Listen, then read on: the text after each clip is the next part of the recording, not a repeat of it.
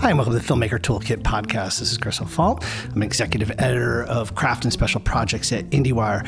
And today, Jim Hemphill is going to be interviewing the great Lawrence Kasdan about the six part Disney Plus series, Light and Magic. I know you've gotten used to maybe over the last month. Jim's done a couple different interviews for us on the Toolkit. He was helping out quite a bit during the busy Emmy season. And I'm extremely pleased uh, to let you know that Jim is now going to be a full time member of, of our team. He's the new features writer uh, for craft and special projects at IndieWire, and he's going to be a regular staple here on Toolkit. Um, you know, for a while it was me. I know you've gotten used to listening to Sarah Shachat um, do interviews over the last six months, and now Jim's in the mix. So between the three of us, uh, we're really going to be doing a lot more podcasts, probably three, four a month, pretty regularly. Uh, after Kasdan this week, uh, we've got a bunch of interesting TV stuff coming up. We're going to talk to Mark Mylod uh, about Succession, uh, Jerrod Carmichael about um, his incredible Rothaniel special, which you haven't seen on HBO Max. You got to check it out. But I'm beyond thrilled um, that we have someone of Jim's filmmaking knowledge and enthusiasm joining Sarah and I, and um, I'm sure um, it's going to be to your benefit as well. So here's Jim and Lawrence. Well, thanks so much for doing this. I really, really loved uh, Light and Magic. I thought, as a movie buff, I just it was pure heaven for me for Oh, six good, hours. I thought it was great, and I guess I wanted to start by asking you just before we get into Light and Magic. I'm curious what your first exposure was to industrial light and magic and what they do when you were working like when you were writing empire strikes back for lucas were you close enough to the production that you were getting to observe what they were doing and what was your kind of initial response to that world No, I I wasn't that close. I visited Empire once, um, and that came before Raiders. Uh, I never visited Raiders. I was busy writing and um, preparing Body Heat when it got to Raiders. You know, um, but um, on Empire, I visited once. I saw him shoot that scene where uh, Luke is uh, being rejuvenated in that tank, you know, and there's some pictures of me there, uh, and saw some of the ice tunnels, which was amazing. Um, but I had, you know, I was just I was around uh, ILM for years without doing any work with them, and. Um, but I met some of those people and they were amazing and I didn't know them well but I feel I know them a little better now and um, then I wound up working with them more extensively on a couple things so um, and I was very much watched the process on uh, Solo where Rob Bredow who now runs you know Lucasfilm Creative um, I think that's her title. But uh, he's a lovely guy. He's now working with my son on Willow. So um, I've been around it, and then but it wasn't until I started doing this that I really got the details. And so what were the origins of this documentary was it your idea was it something ilm came to you? It was my idea. I, my my wife and I had um, made a little documentary about the, a diner that we went to that was closing unexpectedly, and um, we were just about to start showing it when the pandemic hit, and still sitting alone in its on its shelf. I hope someday to get it out there. I don't care how. I just want people to see it. It's, it's very nice, but I really enjoyed doing it. Mm, We directed it together, and um, I really loved the whole process, and particularly cutting it, where you get to, you know, you you're making the story in the editing room. You're not fulfilling your preconceptions, what you wrote, you know, a year earlier, and the people were so unpredictable and charming to me, and it had all the variety that I like and I'm interested in, and I um, that's why I said, you know, I'd like to do a history of visual effects. When we started talking, I started talking to people who did them, and I met the uh, Imagine people. I really liked them. And they said, Well, what do you got any ideas? And then when I suggested that, they said, Well, we have a relationship with ILM, I mean, with Lucasfilm and Disney, and Disney Plus and Lucasfilm jumped at the idea. And um, but when I went in, I said um, it's going to be about the people. You know, I, I want to know the technology. It should be. It'll all be there, but the focus is entirely on the people because I found these people so extraordinarily gifted and unusual and eccentric and funny and charming. Um, and I, I knew I would find them that. They couldn't be that good at anything for 40 years and not be interesting, you know. And then there had been generations following the original people, you know. And the original people were somewhat famous in the circles of special effects. But there were a lot of people that I'd never heard of, you know, and people who had always taken a back seat. But they are just as important to the enterprise as anybody. And so I was able to interview people, and also we, um, Lucasfilm and uh, George was very generous about opening up the archives. And so there's a lot of stuff in the show that's never been seen before. And um, I wasn't so much focused on what had been seen before or not, but I was just blown away by what they have. It's just so highly documented. And the upshot um, for the show is that you can see a guy who was barely 30 at the beginning. He's now my age. I'm talking to him now, but we have footage and stills from the very project that he's talking about.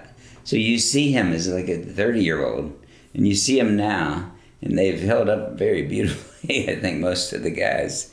So that was amazing to me. I love that that you get to see them and see the thing we're talking about and the behind the scenes coverage was so enormous so comprehensive that you can almost anything you're talking about you can find some footage about it. yeah i mean the, the movie almost reminded me of those michael apted documentaries the 7 up 14 up in the way that you saw the passage of time with these people. It was really great. And i yeah i was amazed at how much archival footage there was and how like you say everything was documented. I mean did george lucas give you any idea of why he was recording all of that stuff all those years? Did he ever have a plan for it? Well you know, George I've known for 40 years, and it was always, he always had an eye to the future and posterity. Even on graffiti, he started, you know, they had no money or anything, but he tried to document as best he could. On Empire, on uh, A New Hope, there's the least of any because it wasn't what it became, you know, it was,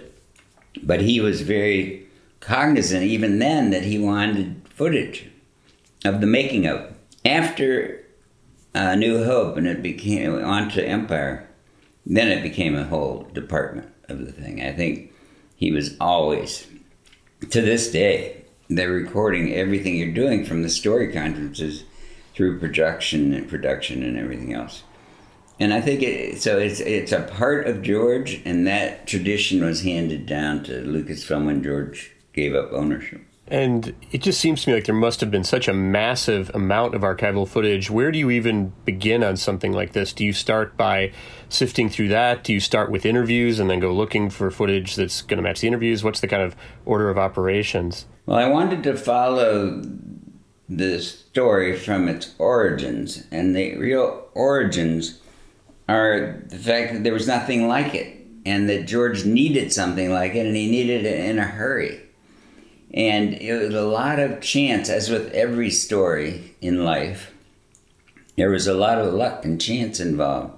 And when Gary Kurtz and George went looking for someone to head up this brand new, non existent company, they got hooked up with John Dykstra, who had worked with Doug Trumbull, and everyone knew Doug Trumbull. Those guys knew Doug Trumbull.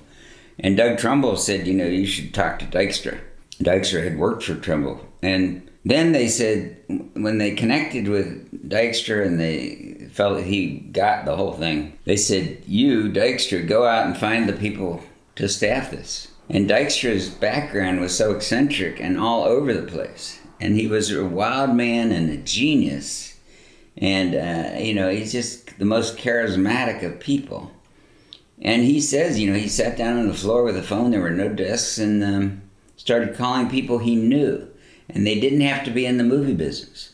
You know, he he was interested in uh, mechanics and artists and sculptors, and he knew the kind of people he needed to do this really brand new work. So a lot of times people, uh, you know, got a call from a friend and wound up working in ILM for 40 years, you know, and it's just chance, just like when you meet your, um, you know, your people to stay, your best friends in life, there's a lot of chance and when it works out, it's great, and you have this endless history. Yeah, I mean, watching the movie, it felt like a Lawrence Kasdan fiction film in some ways. You know, it was reminding me of almost like the relationship between Kevin Kline and Danny Glover in Grand Canyon or something, which is a friendship that comes together by chance. And Mary McDonnell has that line about, you know, you, this man maybe you might be his friend for the rest of your lives, you know, and this is kind of that in action. It's yes. it's really really cool.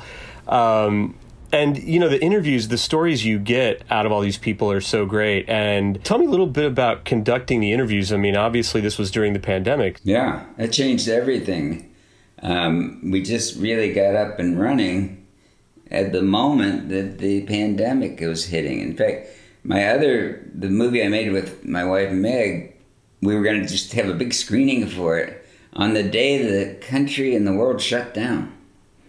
So then we moved i moved on to this thing took a while for me to find what i wanted to do and to hook up with everybody but the entire production was done during the pandemic and most amazing producing crew from imagine and the people that they work with freelancers who they work with all the time because they make so many documentaries there and um, and Justin Wilkes runs their documentary division, and he's fantastic. And he used to want run the biggest doc, independent doc company in the country, and um, so this wonderful staff of people did so much work on this, and they did research. You know, I, I, the initial pitch before there was any research or staff or anything was, and uh, me talking to George was, I want to get the history of these people, and we'll get the technology as it goes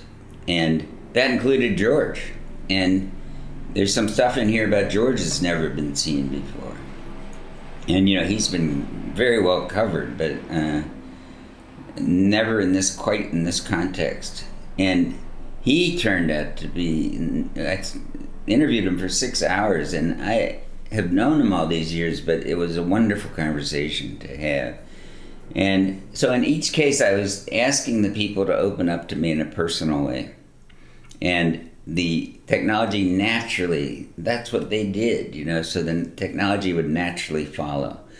And I was able to do the interviews from here at my home while they were in studios all over the country in New Zealand with full, you know, well, you know, shot stuff where our team was there under COVID protocols, setting things up. But the technology of this is that you can see and hear and talk to people like as if they're in the next room. And all those interviews were shot remotely with me sitting here and them in very and we get found two wonderful women cameramen camera people to shoot it and they made it look really great. Yeah, I was going to ask you about the conversations you had with the DPs because I thought the interviews were beautifully photographed, and in fact, I would have had had no idea you were doing them over Zoom if I didn't know that it was shot during the pandemic. And I, I tried to keep. I didn't want my voice in the show.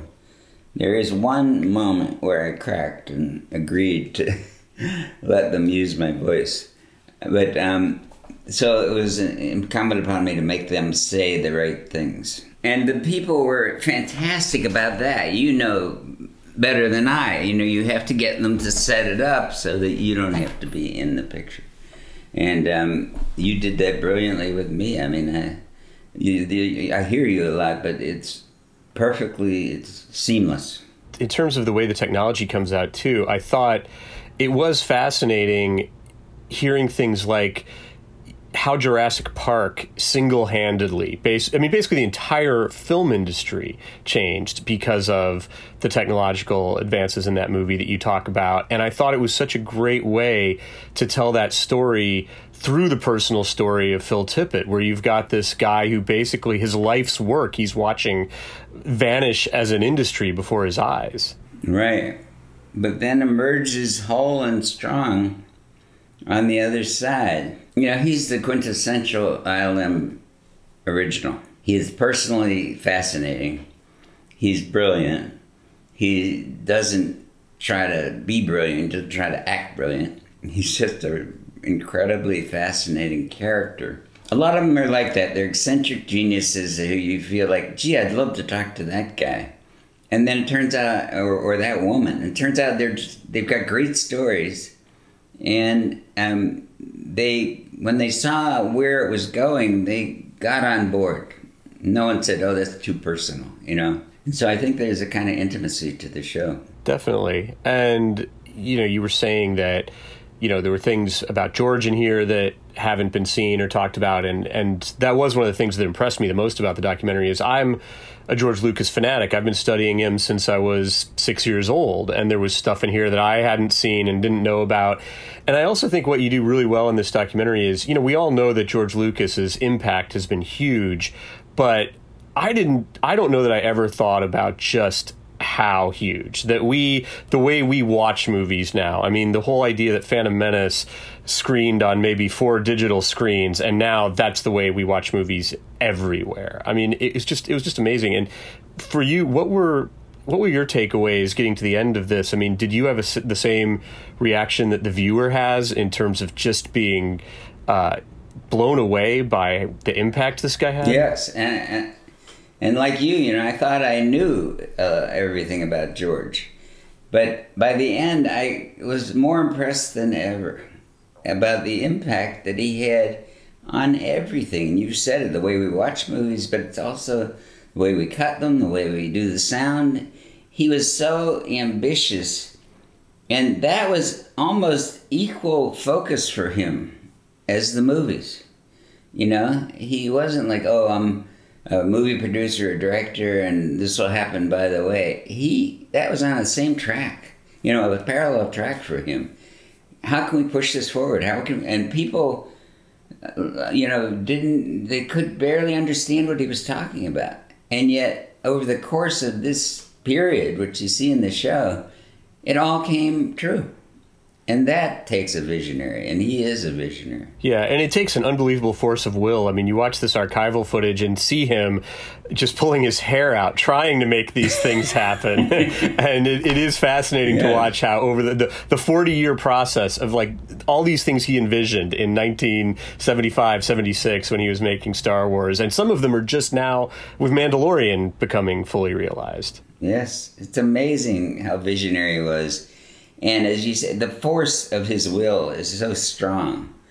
And he was, um, you know, by all evidence from what I've got, you know, he was strong and he was um, aggressively pushing for these things.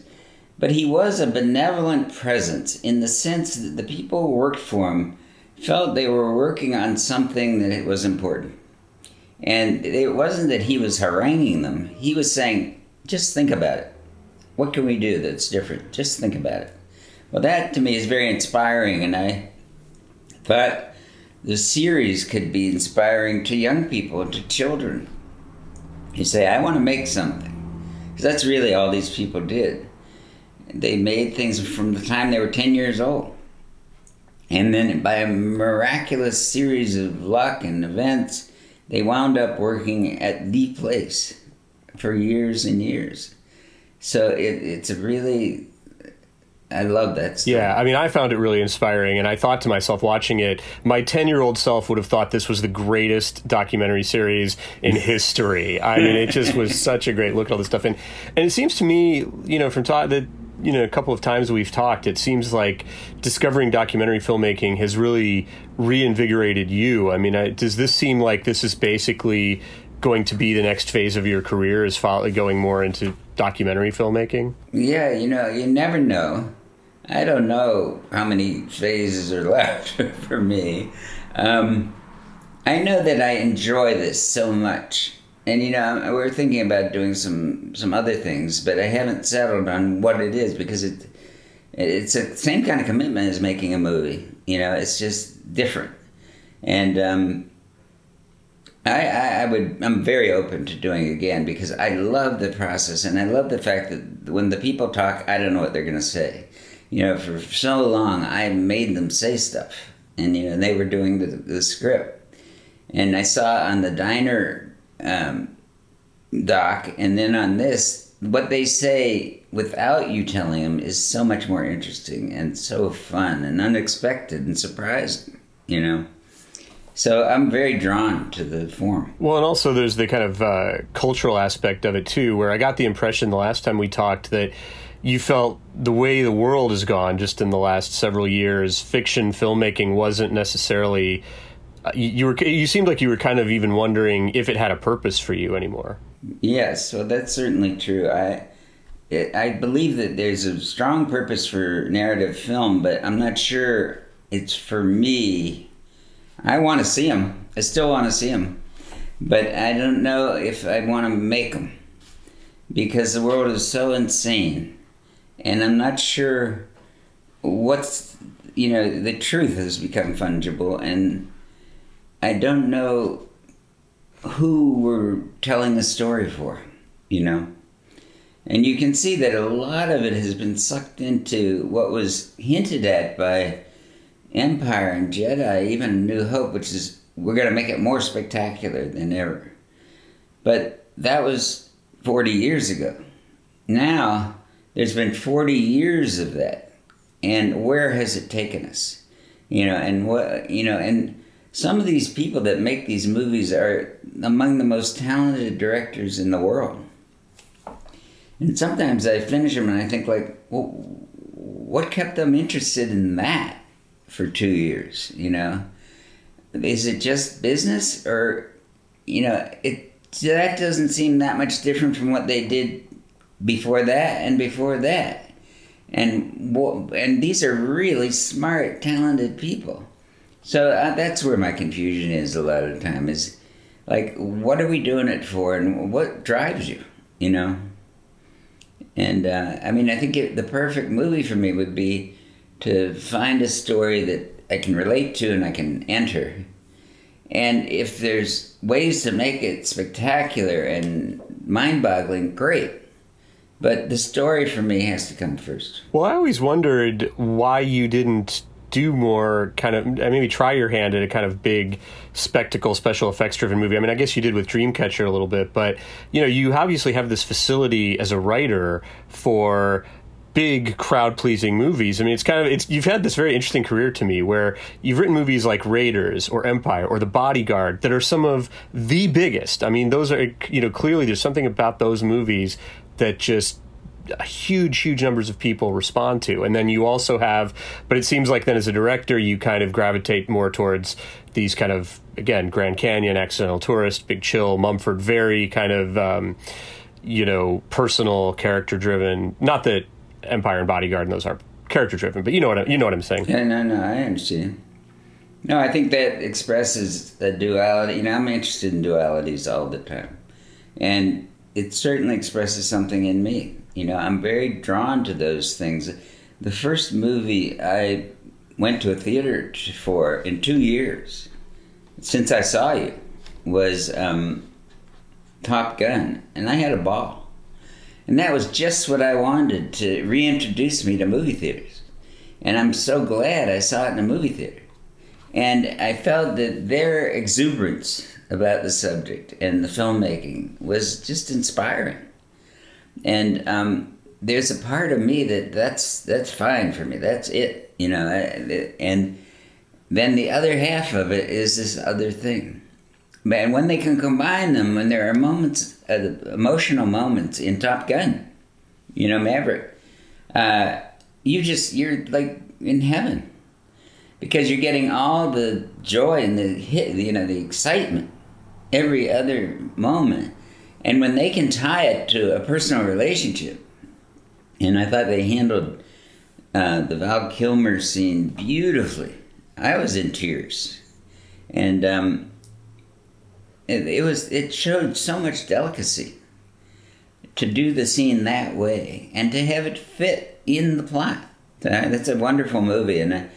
That's why there will always be movie theaters. Yeah, yeah, no, it was great, and that movie was sort of a in relation to this ILM documentary. It was interesting because it was kind of this perfect marriage of things that they did. You know, it obviously has digital effects, but also there's so much stuff in it that they did practically, and you know that was a whole other thing about your documentary that I found so interesting was that basically the golden age of these practical effects that guys like Tippett were responsible for Star Wars, Poltergeist, Raiders, E.T., you know, the the irony is that that kind of ended because the guy who was responsible for that stuff, Lucas, was impatient with doing it that way. Like he wanted to do it a different way and kind of figure it out. And so it was both like both the guy who create the guy who created the golden age also kind of killed the golden age. and, and I do have to say, as a practical effects fan, the most depressing moment in the entire documentary was there was a point where you kind of you, you were showing the model makers at work and stuff. And then there's a shot of just a bunch of drives, you know, in a room. and I think you know somebody in that Gene or someone or Kim expresses that very thing that the pleasure was being in a room with someone and looking across the room and seeing my god he's the best model maker in the world my god look what they're doing over there and uh, some of that was lost. But I think it accounts for people like uh, Favreau and JJ when we did Force Awakens. We were trying to get as much physical effects in there as possible, and I, I, I appreciate it every time in a movie if I can tell when it's a real thing, when it's a tangible object, and. Uh, I like the moment in the show where um, Doug Chiang is talking about making the ship for Mandalorian. And, you know, they had talked about it many times, but people said, really, do we have to do that anymore? It turns out that doing it anymore is really valuable. And it grounds everything else because that's a tangible thing. Yeah, I'm, I'm curious, just before I let you go, did you enjoy the experience of working with ILM and with huge effects on Dreamcatcher. What was that like? I enjoyed it because they were great, but I it was not a good experience for me. As I talked about with you on the oral history for the Academy, um, I think I was probably the wrong person to do it. And what I realize now after doing this show is that I didn't use ILM correctly. I should have handed much more of the responsibility over to them. They did all the effects but I should have let them design it more than I did. I still was stuck in the old paradigm of I do everything, you know. I I'll tell you what it looks like. And that's not useful with them. With them you should let them loose. The horsepower is so great. That and I felt that Stephen understood that and Cameron understood that and those are very powerful controlling directors. But they knew that ILM could give them something that they couldn't come up with themselves. Well, I, I, have to say, I mean, this documentary, I just feel like it's such a gift to filmmakers and movie fans. And you know, I've been a fan of yours my whole life, and I think this is one of the best things you've ever done. So I, I really, pre- really appreciate you. you. taking the time to talk with me about it. Well, Jim, thank you. Um, it means a lot to me.